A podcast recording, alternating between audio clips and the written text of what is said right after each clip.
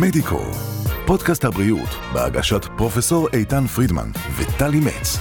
שיחות עם האנשים שעושים את הרפואה בישראל. חולים אה, אונקולוגיים היום באים אה, יותר ויותר במגע עם אה, מחלקת דימות שמהווה בעצם איזשהו מרכז חשוב, לא רק באבחון, אלא גם במתן הטיפול. הטכנולוגיה מציעה פתרונות טובים משמעותית אפילו מבעבר, אה, טיפולים זעיר פולשניים, טיפולים בחלק מהמקרים גם ללא כאבים, אה, על היתרונות של טיפולי הקפאה. Uh, כדי ללמוד על החידושים ועל המשמעות של מחלקת דימות למטופלים ולרופאים השונים שמטפלים בחולה אונקולוגי, הזמנו אלינו לאולפן את פרופסור אלי עטר, מנהל מערך הדימות במרכז הרפואי רבין. שלום לך וברוך הבא אלינו. שלום ותודה על ההזמנה. ברוך לפודקאסטנו, מה שנקרא. אני תוהה באיזה שלב חולה סרטן נפגש עם המחלקה שלך. וואו, שאלה טובה. אה, למעשה מתחילת הדרך. אה, ההבחנה של מחלת סרטן היום ברוב המקרים מתבצעת בהדמיה. בין אם בצורה מכוונת שבה רופא המשפחה שולח מטופל עם חשד למחלה ואנחנו מאמתים אותו, או כממצא אקראי שמתגלה בלי קשר לתלונה שבעקבותה המטופל אה, הגיע לבדיקה. Mm-hmm. אז גילינו משהו לא תקין, זה השלב הראשון. השלב השני רוצים לדעת מה זה, מה זה זה ביופסיה. את הביופסיה אנחנו עושים, ברוב המקרים, רוב המוחלט של המקרים.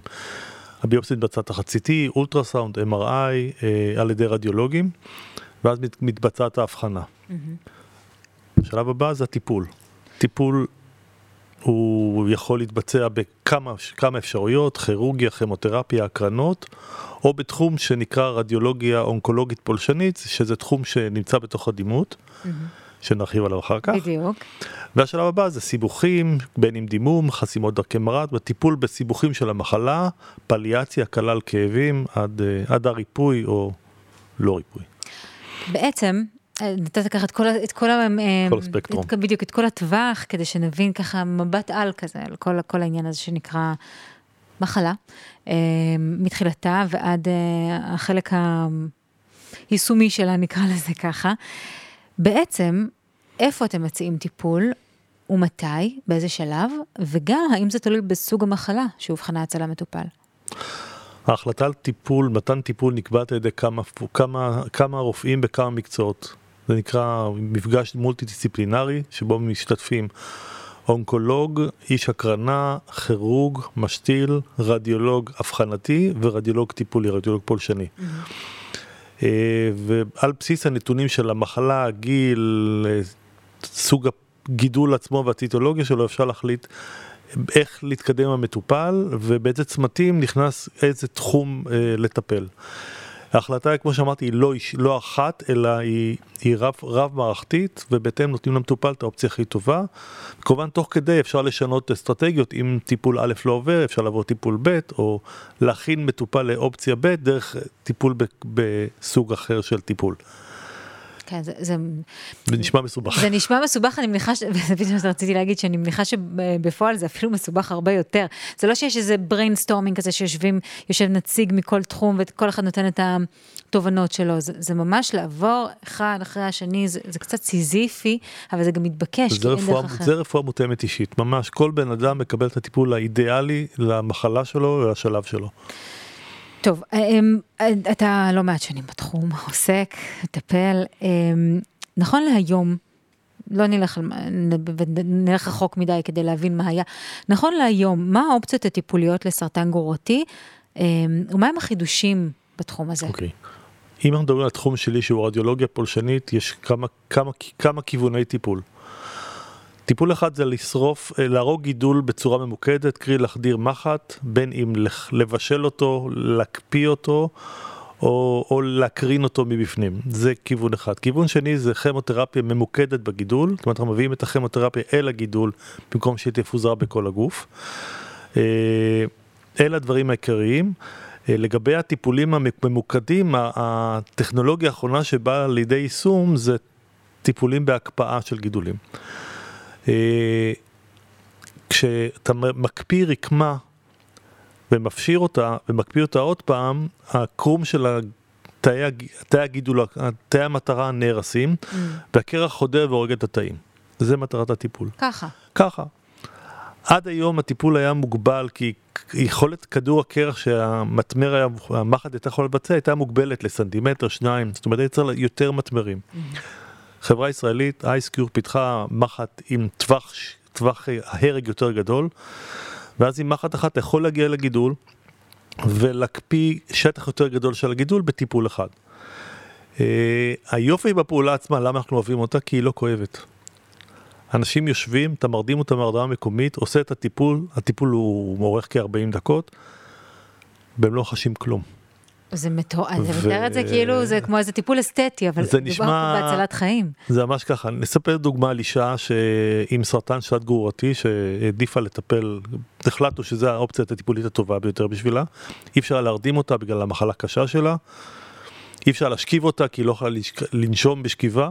היא ישבה, הרדמה מקומית, טיפול, הוצאנו את המחט בסוף הטיפול, ומה הדבר הראשון שיצא? שכבה? יצא לעשן, לעשן והביתה. זה מדהים, זה כמו וואו. טיפול אצל קוסמיסיקאית, שזה בעצם טיפול כירורגי, הורג רקמה ו... לא יאמן, אה? ממש. טוב, בסדר, לא, לא נרחיב בנושא, אל תעשנו, עזבו, לא, לא משנה, יש כן. סרט, אז אל, אל תכנסו לשם בכלל. רגע, אבל, ואני רוצה, אני רוצה לשאול אותך, אני אשאל אותך כמו שזה, ואז מה? אחרי שהקפאתם את אותו, את אותו גידול, מה קורה לאחר מכן? הרקמה שהרגנו אותה הופכת לרקמת חיבור.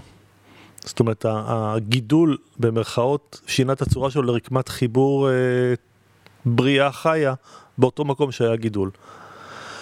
בנשים למשל עם, עם שד קטן, שכריתת שד תעוות להם עוד יותר את השד והם יצטרכו תיקונים שחזוריים, פה בעצם אני מחליף רקמה ברקמה, אני לא משנה את, את צורת ה, את השד בטיפול עצמו, לכן זו אופציה טובה לנשים שמתאימות לטיפול הזה. אוקיי, okay. אז זה באמת אה, מאוד אה, מאוד מאוד ספציפי. איך כ, כפרופסור, איך אתה מקבל החלטה אה, ללכת דווקא, זאת אומרת, אני אשאל אחרת, אני אשאל הפוך, יש מקרים שבהם אי אפשר לבצע את הטיפול הזה? כן, בהחלט.